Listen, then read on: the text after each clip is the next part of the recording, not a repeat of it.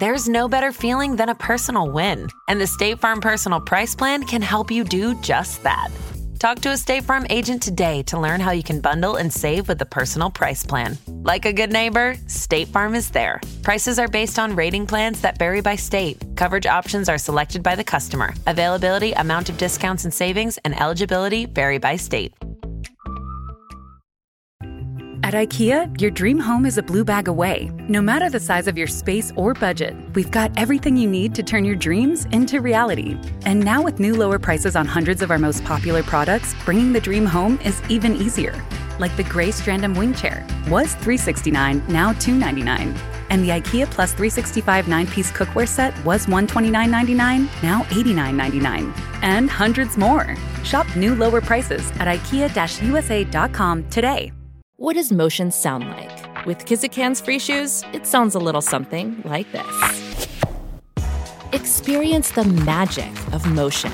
Get a free pair of socks with your first order at kizik.com/socks. In 1698, a horse litter transported less than precious cargo on a journey of nearly 300 miles from southern France to the city of Paris. The litter was dark and windowless. The man inside was barely alive after spending 12 long days in a rickety, windowless box. The litter was no bigger than a chair, but the prisoner had an extra layer of confinement. His face was hidden behind its own kind of cage. When the carriage arrived after nearly two weeks of travel, the people of Paris were shocked to see the prisoner emerge. Sunlight blinded the man's eyes through the slits of an iron mask. The man disappeared into the darkness of the Bastille, a large fortress prison. His name would never be known. The people would only know him by his signature punishment, the iron mask he wore at all times. It would come to define his identity and his legacy. The man in the iron mask slipped quietly into death never speaking a word to anyone but his personal jailer. And still, hundreds of years later, the true identity of France's most mysterious prisoner remains a secret.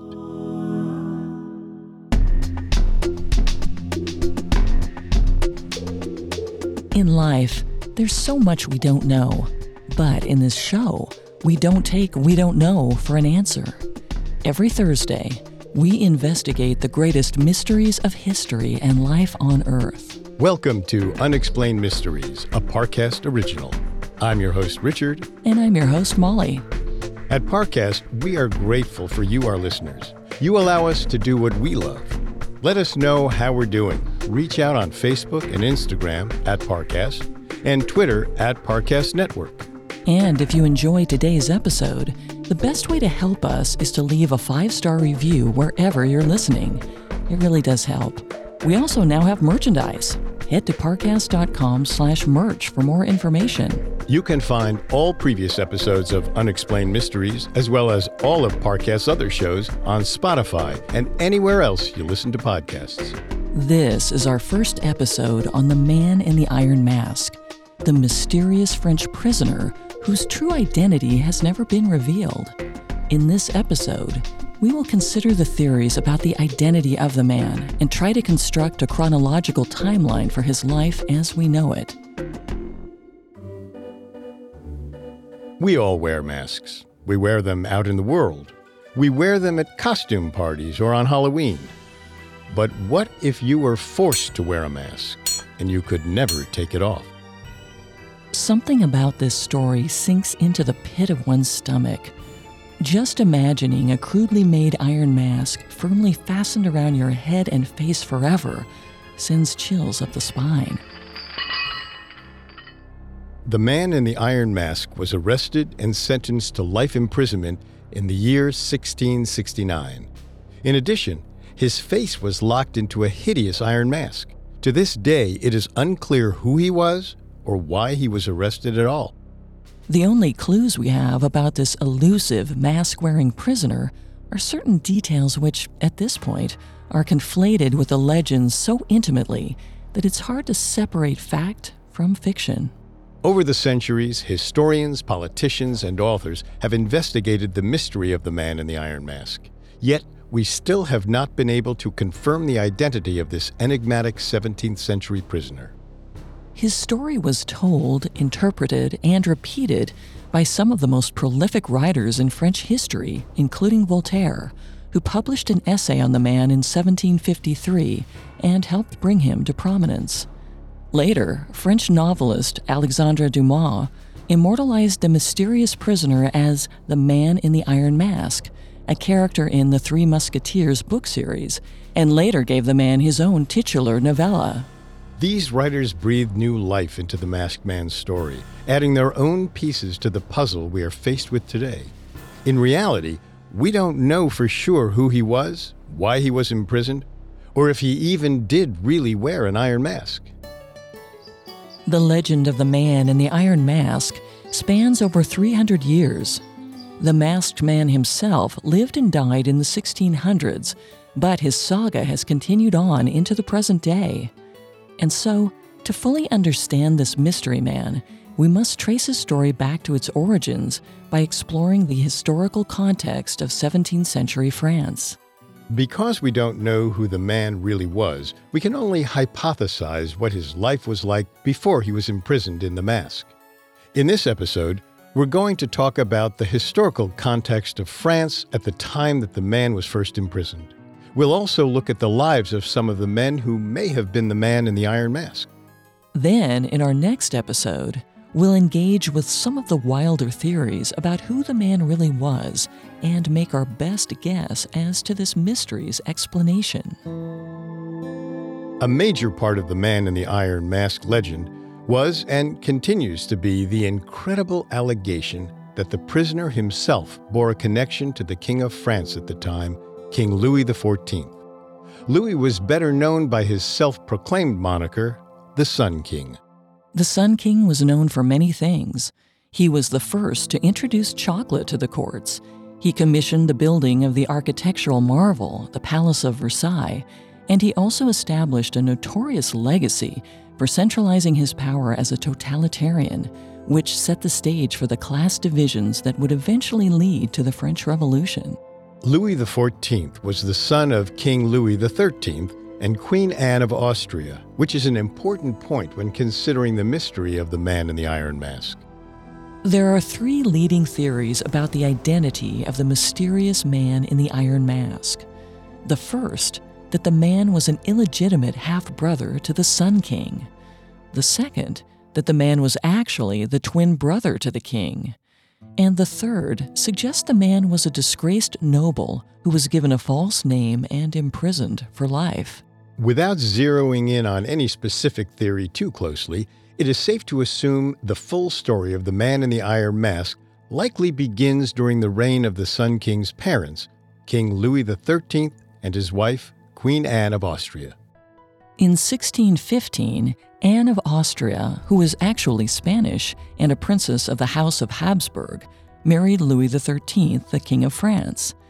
The marriage established an alliance between the two great monarchies in an ambitious goal to start a new age of positive relations between France and Spain. King Louis XIII and Queen Consort Anne didn't have an affectionate relationship. Louis XIII was known to be stern and dour, and that naturally didn't create a productive environment to help him and his queen produce an heir to the French throne. After 10 years of marriage, Louis XIII and Anne had not yet conceived a child. One incredible theory suggests Cardinal Richelieu, the king's chief advisor, even proposed they hire a surrogate to father a child with Anne. This theory proposes that the man in the iron mask was that surrogate and that he was the biological father of King Louis XIV. Now, there's no evidence to prove this theory was anything more than a rumor, but it's important to note because it illustrates a common theme about this mystery. The man in the iron mask's punishment was so bizarre and severe that most assume he must have done something to truly upset the monarchy. And even though there's no proof that he served as a surrogate to the queen, there were other rumors about an illegitimate child that began to circulate in the mid 1620s. Queen Anne was beautiful, foreign, and, according to historian Paul Sonnino, quite lonely in her marriage to Louis XIII. It was possible the Queen became close with a member of the court, or perhaps she didn't, but someone sought to be close to her. In 1625, the vulnerable, heirless French kingdom sought an alliance with England. Henrietta Maria, who was the king's younger sister and princess of France, was betrothed to King Charles I of England. During the engagement, the French court escorted the Princess of France and future Queen Consort of England to her new home across the English Channel. But before they reached the beaches, King Louis fell ill and the party had to stall at a nearby palace for a few days. That summer, while her husband lay bedridden, some historians speculate if Anne of Austria had a correspondence with the illustrious Duke of Buckingham, George Villiers. The Duke of Buckingham was an English nobleman who had an eye for women of royalty. According to Sonnino, sometime between June 7th and June 16, 1625, the Duke of Buckingham and Queen Anne of France took a secluded stroll through the palace gardens. At one moment, the queen and her consort were seen striding through a maze of bushes and flowers, and the next minute they were gone. Some time passed by before suddenly a woman was heard screaming. Days following the incident in the gardens, the queen was said to have expressed fears that she was pregnant and even referred to the Duke of Buckingham as a brute. Unfortunately, that's as much as we know about the confrontation though a statement made by the Duke of Buckingham later in life reveals he, quote, in the course of his life, had made love to three queens, end quote. The implication here is that the queen was raped by the Duke, or she had an affair with the Duke and later tried to frame it as such to justify the unexpected pregnancy. We tell this story because, as mentioned earlier, a major theory about the identity of the man in the Iron Mask was that he was the illegitimate son of Anne of Austria, and thus the older half brother to the future King of France, Louis XIV.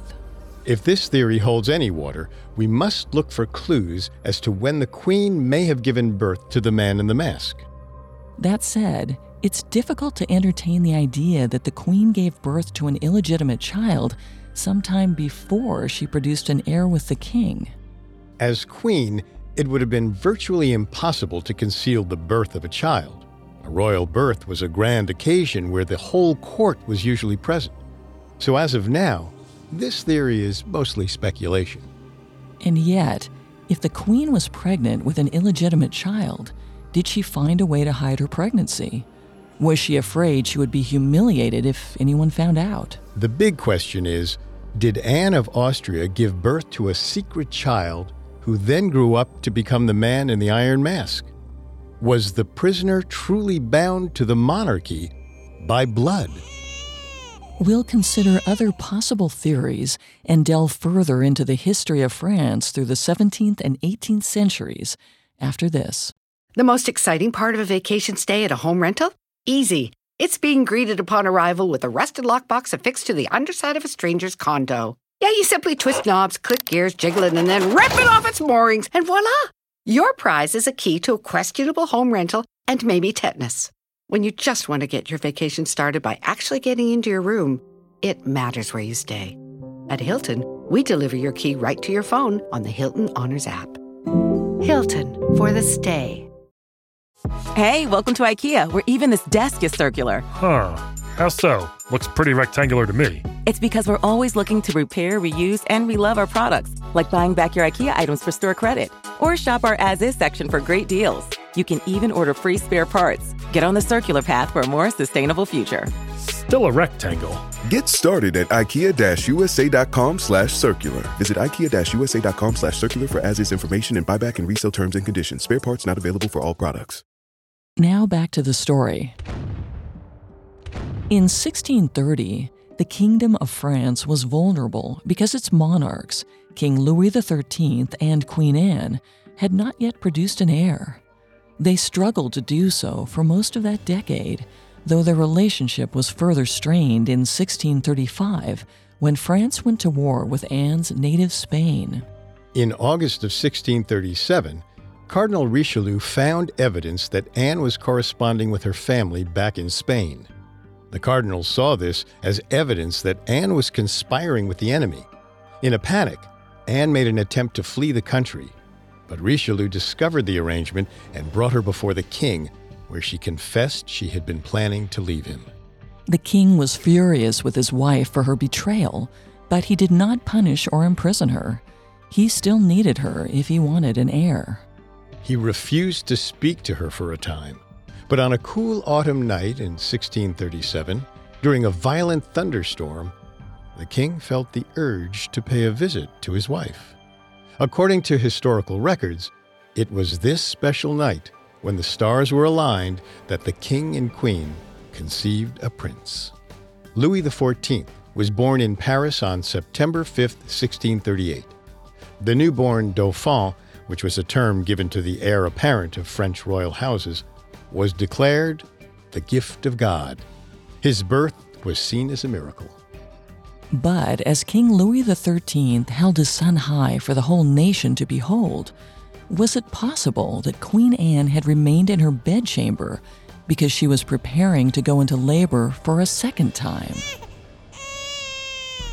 The most famous legend of the Man in the Iron Mask asserts that the prisoner was the twin brother of King Louis XIV.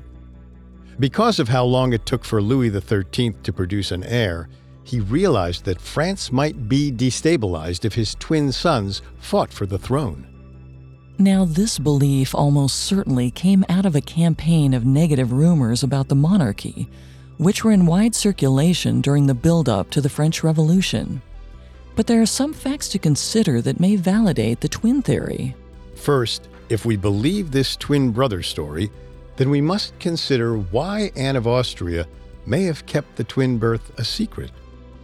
Perhaps Anne was counseled to send her second child away out of protection. Twin heirs created complications.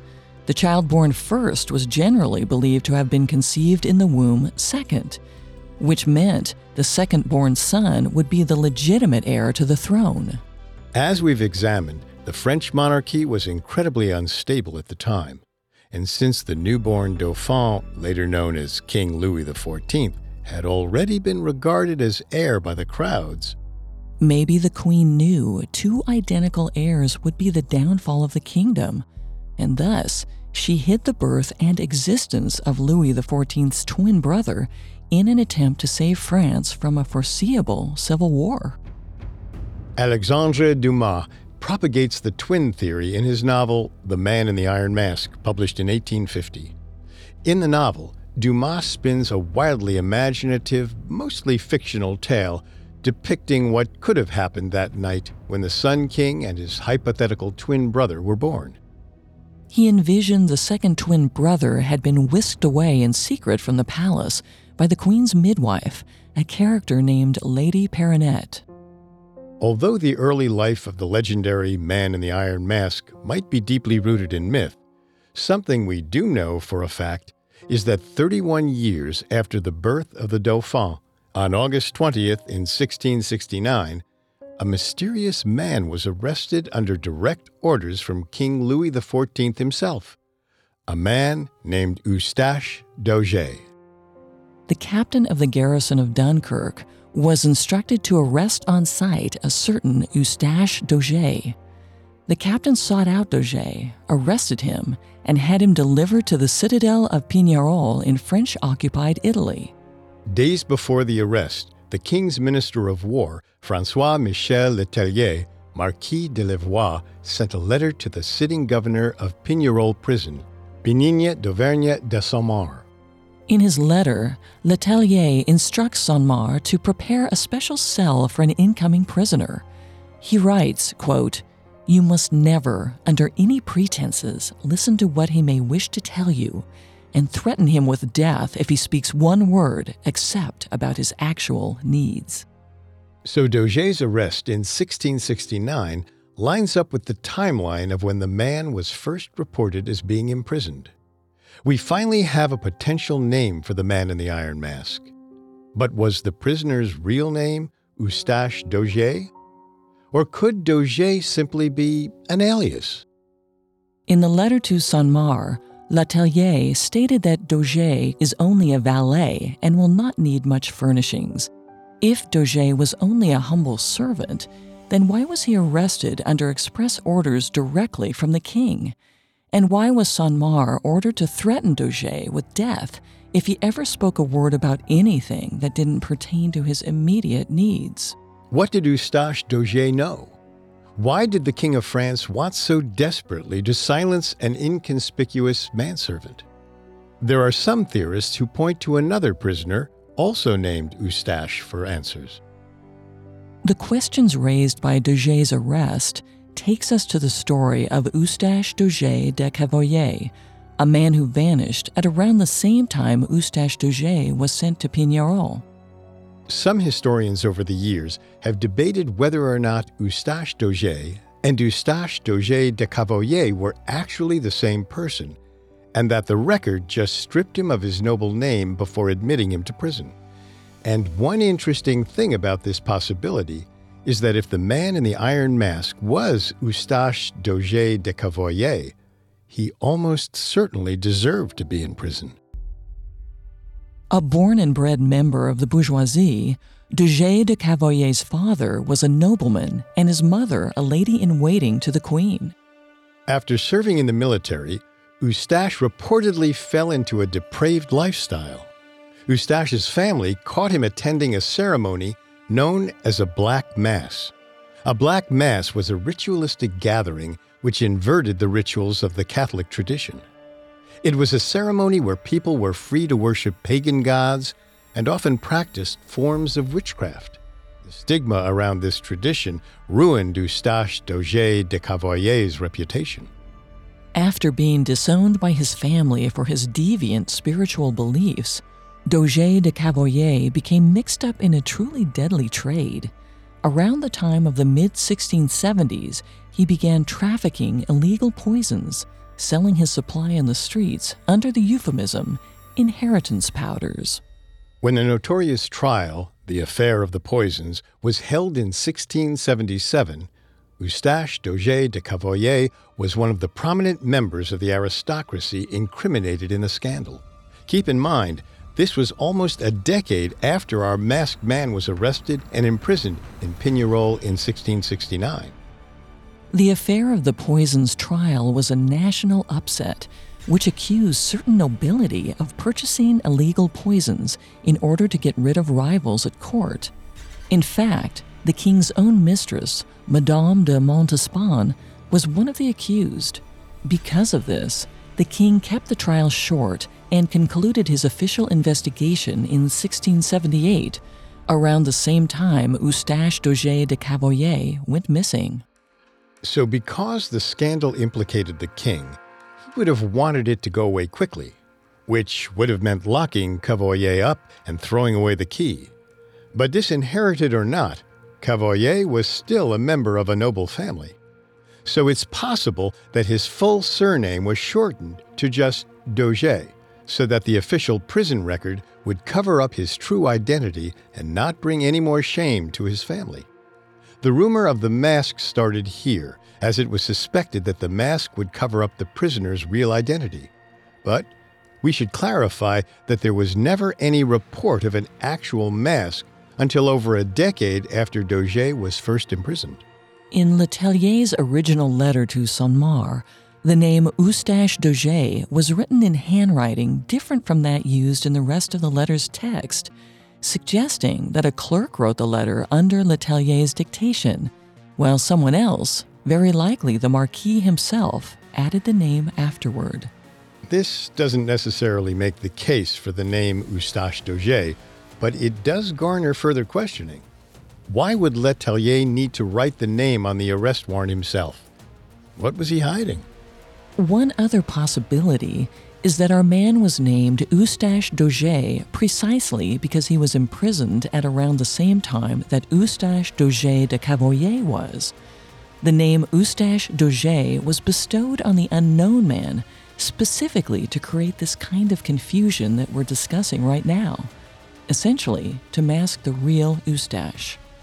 All we know for certain at this point is that someone was admitted to the fortress prison of Pignerol under the name Eustache Dauger in 1669, at around the same time the mysterious man in the iron mask would have been imprisoned. Now, before we dive into what we know about the man's first few years behind bars, we need to examine some interesting events that occurred in the years leading up to 1669. These events may provide some additional clarity on who the man was. In 1661, a scandal had rocked the French Empire. Nicolas Fouquet, the superintendent of finances, was arrested for embezzlement charges against the state. King Louis XIV, only 23 at the time, had been invited to a housewarming party at the superintendent's newly renovated chateau, Vaux-la-Vicomte. Supposedly, the night was a spectacle. The best artists in the country performed epic plays and musical numbers. Guests dined on plates made of gold and feasted like kings. Although Fouquet's intention was to impress the king with his lavish display of wealth, he managed to do just the opposite. His lavish show of wealth embarrassed the king. The young king had recently sold a large sum of gold to fund his war with Spain and was living a little more frugally than normal at this point. When he attended Fouquet's party, he became suspicious and jealous of the immense wealth Fouquet had put on display. The king had absolute power, so he had his superintendent of finances arrested. At the end of a lengthy trial, Fouquet was found guilty on charges of embezzlement and was sentenced to banishment. But banishment wasn't good enough for the king, who wanted Fouquet to suffer for the shame he brought upon the crown and Louis commuted Fouquet's sentence to life imprisonment. In 1664, Fouquet was taken to Pignerol, where he would become the fortress's sole prisoner for five years until the arrival of the man in the iron mask. This information about the charges against Nicolas Fouquet, at the least, tells us that Pignerol was the prison where King Louis sent his most loathed political prisoners. If Pignerol were the prison where the king sent Nicolas Fouquet and one mysterious man named Eustache Dauger, then does this imply the man in the iron mask could have been a political prisoner as well?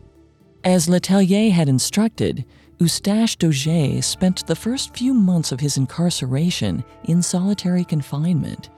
He wasn't permitted contact with anyone but Saint-Mars. We're not even sure if he was aware of Fouquet's presence at all. A few months after Dauger's arrest, however, Fouquet's family hatched and carried out a plan to liberate the fallen noble. His former servants snuck into the prison and supposedly, while they were looking for Fouquet, made contact with the man in the iron mask. We don't know what was said, or if the servants even managed to make contact with the man. And the reason for that is that Saint-Mars took drastic measures to ensure the servants never got out alive. The jailbreak fell apart, and Fouquet's two servants were arrested.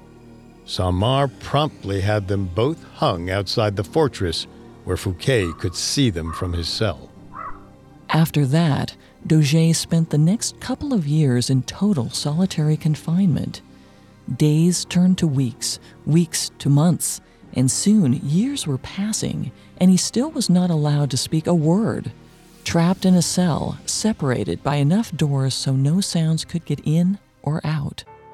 At this point, sometime in the early 1670s, one of Fouquet's manservants, named Champagne, died.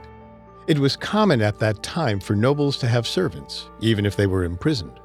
French law entitled Fouquet to have two servants, and it was Saint-Mars who had the idea to use Dauger as a replacement valet.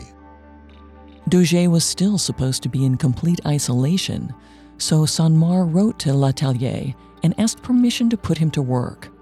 In the letter, Saint-Mars described Daugé as a man who lives content, as a man totally resigned to the will of God and the king.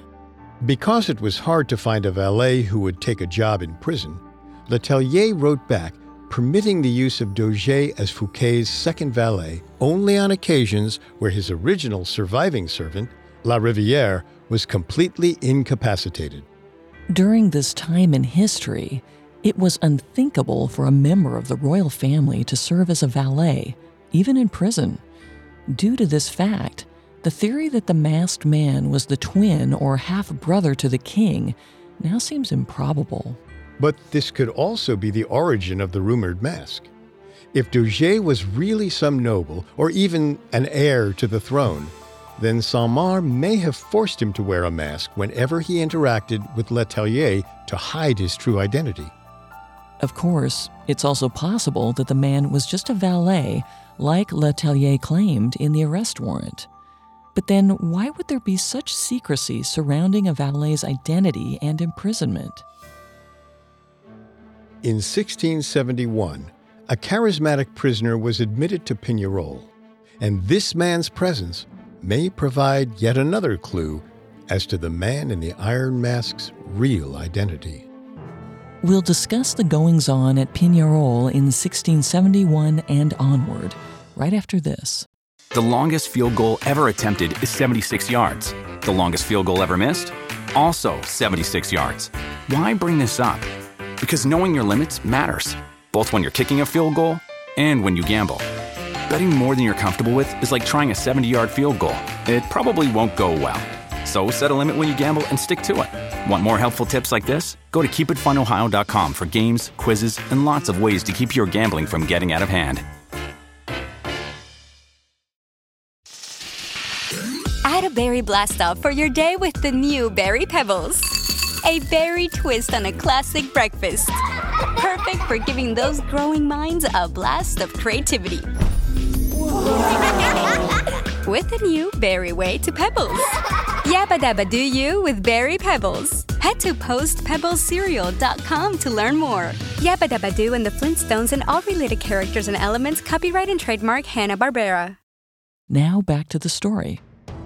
By 1670, a man officially known as Eustache Dauger had spent years imprisoned in France's Pignerol prison. Dauger was not only isolated in his cell, he was also reported to be forced to wear a hideous iron mask. We've discussed the possibility that Eustache Dauger was an alias for a more well known noble, Eustache Dauger de Cavoyer. But is there further proof as to the man's real name? In 1670, while the mysterious man was serving his first few years in Pignerol prison, Antoine Nompart de Caumont, the Duke of Lauzun, had fallen in love with Anne Marie Louise d'Orléans, Duchess of Montpensier, the king's cousin. La Grande Mademoiselle, as d'Orléans was often referred, was the richest heiress in France and known for being very selective when it came to her suitors. Although it was quite unfit for a duchess to marry outside the royal bloodline, the Duke was a friend of the king and possessed great confidence that he was a worthy match for the heiress. As was customary, de Caumont and d'Orléans could not be married without the king's permission. Yet surprisingly, when the king was asked to bless the marriage of the star-crossed duke and duchess, the king said yes. The wedding was scheduled for the 21st of December in 1670. However, in the days leading up to the ceremony, King Louis XIV changed his mind and called off his cousin's wedding. In a righteous act of vengeance on King Louis after the king canceled his wedding, the Duke, who had become a colonel among Louis XIV's royal regiment, turned to espionage. He planned to get a secret message to the Dutch about an impending French invasion. De Caumont roped in a friend and saddled his horse to ride for Brussels to warn the Dutch. But King Louis XIV had spies all over the kingdom, and he caught word of the Duke's treachery.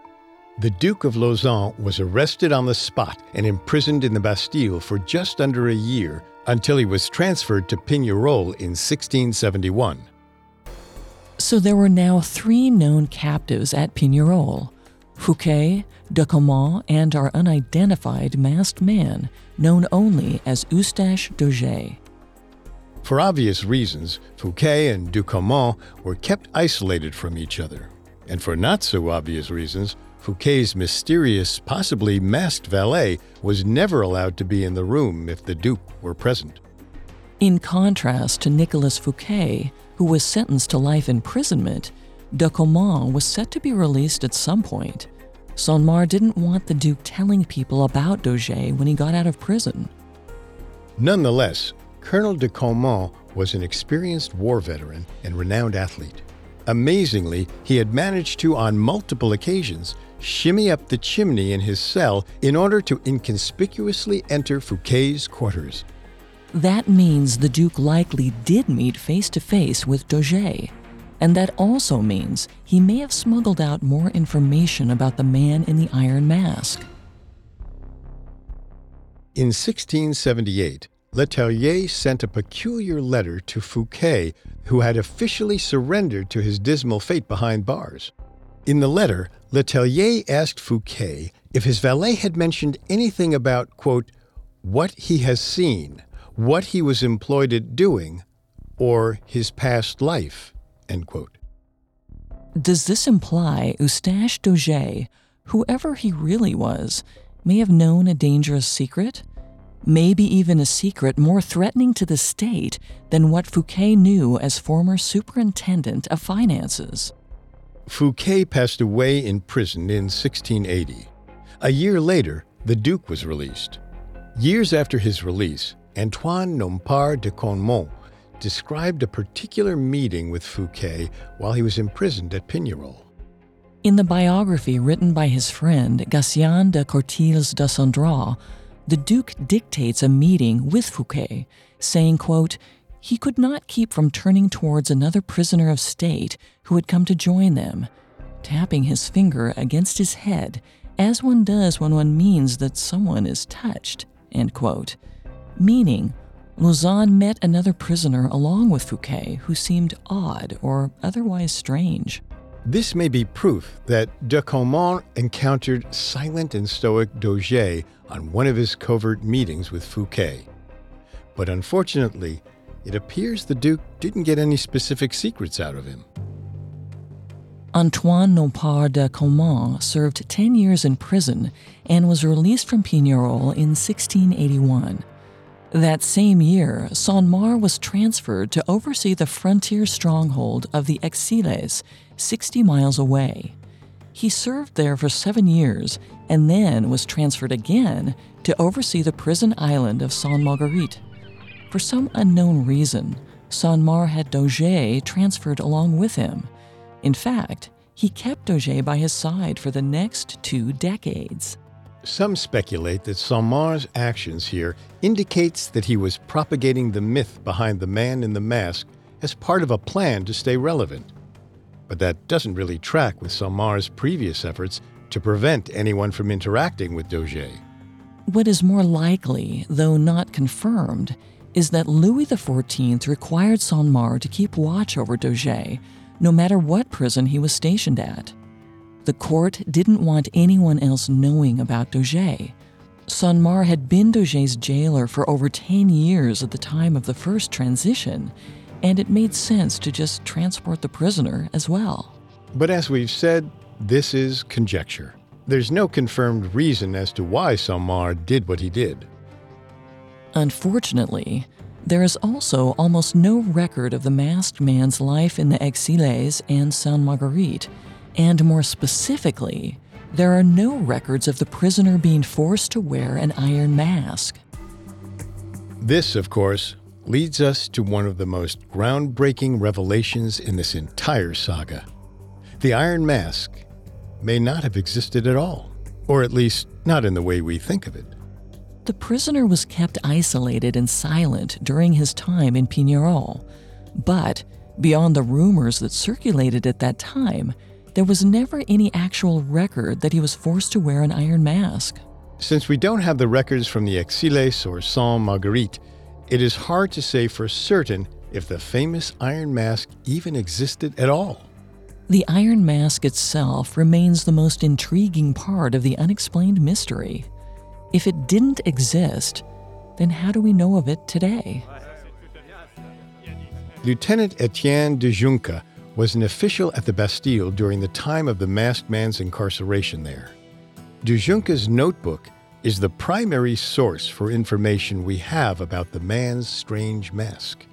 When the prisoner did arrive at the Bastille in 1698, he was, according to De Junca, wearing a mask. Now, whether that mask was iron or something else is still up for debate. On that day in 1698, after the perilous journey from Cannes to Paris, De wrote in his notebook that Saint-Mars arrived at the Bastille and, quote, brought with him in a litter a long-time prisoner whom he had in custody in Pignerol and whom he kept always masked and whose name has not been given to me nor recorded. Later comments by Junca on the prisoner's appearance proved to be even more revealing. After a few years in the Bastille, the prisoner was noted by Junca to have been well treated and that the prisoner was permitted to attend Sunday Mass so long as he kept his face covered by a, quote, black velvet mask. This begs the question was the legend of the man in the iron mask simply an exaggeration of a man in a velvet mask? If so, where did the iron mask myth originate? And another thing was the prisoner forced to wear a mask, or did he choose to wear a mask? And if he chose to wear it, then why? The mystery gets even more puzzling when we consider the man's death certificate. In 1703, France's famed masked prisoner died while in the Bastille, and Saint-Mars buried him under the name Marchioli. Why, if the man in the mask was originally arrested under the name Dauger, did Saint-Mars write on the man's death statement, Marchioli? Despite being six feet under, the mystery surrounding the identity of the masked prisoner continued to inspire intrigue among people, specifically the Princess Elizabeth Charlotte, sister in law to King Louis XIV. She wrote a letter in 1711 speculating about a, quote, man who lived masked for long years in the Bastille, and masked he died there. The masked man took his secrets with him to the grave but the mystery of his identity would become an obsession for two of the greatest writers in French history. Francois Marie Arouet, better known by his pen name Voltaire, was a budding playwright of early 18th century France. One of the most influential thinkers during the Age of Reason, his writings questioned the ethics of a country ruled by the divine rights of kings. After a short spell in law school, Voltaire surprised his parents by dropping out to pursue playwriting. He knew he needed to spread a message of freedom to the people, and the best way to do that in a country where only 3% of the population could read was the theater. Voltaire worked tirelessly on an adaptation of Oedipus, the famous Greek tragedy of the King of Thebes. He submitted his contemporary take on the ancient myth to the most prolific theater in Paris, the Comédie Française. Unfortunately, Voltaire's play was initially rejected. And as he went about revising his opus, he began to share verses with friends.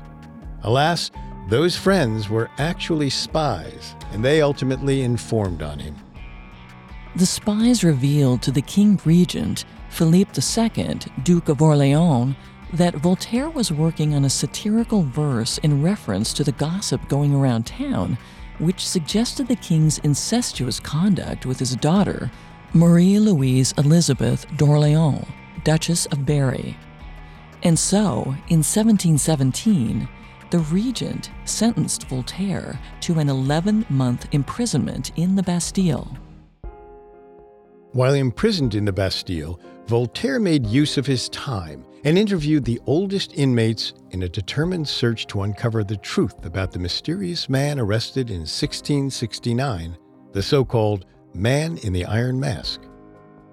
Maybe Voltaire felt some kind of kindred connection to Dauger, because by the time he was released, Voltaire published a series of writings declaring the identity of the famous masked prisoner as having been the illegitimate son of Anne of Austria and Cardinal Jules Mazarin, which gave people more leeway to question the integrity of the controlling monarchy.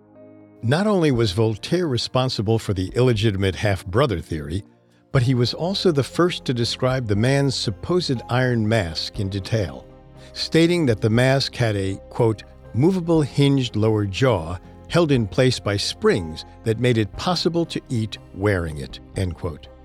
Ultimately, maybe Voltaire's goal in perpetuating the story of the man in the iron mask was to depict the King of France as a monster, a cruel tyrant who would imprison his own brother and force the captive to wear a crude mask made of iron. If that was his objective, it worked. The man in the iron mask became a symbol of the monarchy's oppression. The mysterious man became part of the rallying cry. His fate, whether fact or fiction, demonstrated a desperate need for change. During the afternoon hours on a summer day in Paris in the year 1789, a revolution broke out in the streets. Artillery houses were raided, and an enlivened mob marched to the Bastille. The people stormed the fortress and raided the barrels of gunpowder stored there. Amazingly, while the majority of the mob stocked up on weaponry, others had claimed to have found the skeleton of the man in the iron mask, with an iron mask still riveted to the dead prisoner's skull. Whether the iron mask found at the Bastille during the Revolution was fabricated or not, the man in the iron mask continued to motivate the masses to fight back against the ruthless French monarchy. Astonishingly, some claim the supposed mask found at the Bastille survived the revolution, and in 1855, people paid admission to see the iron mask. The inscription in Latin claimed it was, quote, the identical mask which the famous prisoner in the Bastille had worn during his incarceration.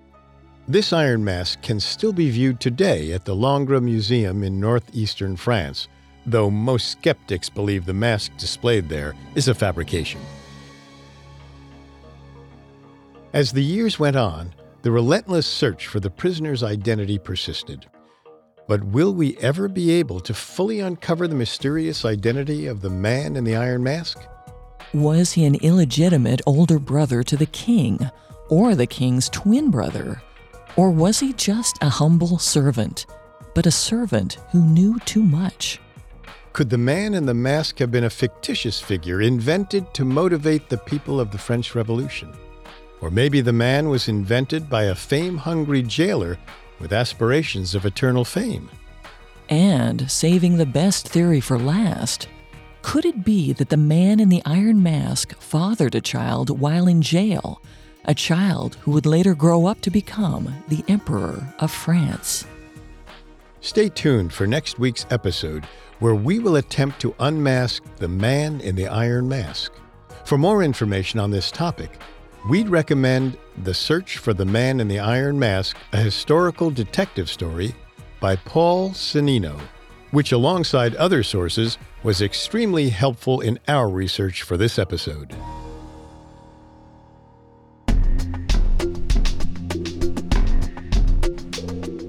Thanks again for listening to another episode of Unexplained Mysteries. Come back next week when we conclude our investigation into the centuries long legend of the man in the iron mask. You can find all previous episodes of Unexplained Mysteries, as well as all of Parcast's other shows on Spotify and anywhere else you listen to podcasts. Several of you have asked how to help us. If you enjoy the show, the best way to help is to leave a five star review. And don't forget to follow us on Facebook and Instagram at Parcast and Twitter at Parcast Network. We'll see you next time. See you next Thursday. And remember, never take we don't know for an answer. Unexplained Mysteries was created by Max Cutler, is a production of Cutler Media, and is part of the Parcast Network. It is produced by Max and Ron Cutler, sound designed by Andy Waits, with production assistance by Ron Shapiro and Paul Liebeskind. Additional production assistance by Maggie Admire and Carly Madden. Unexplained Mysteries is written by Avery Ruda and stars Molly Brandenburg and Richard Rossner.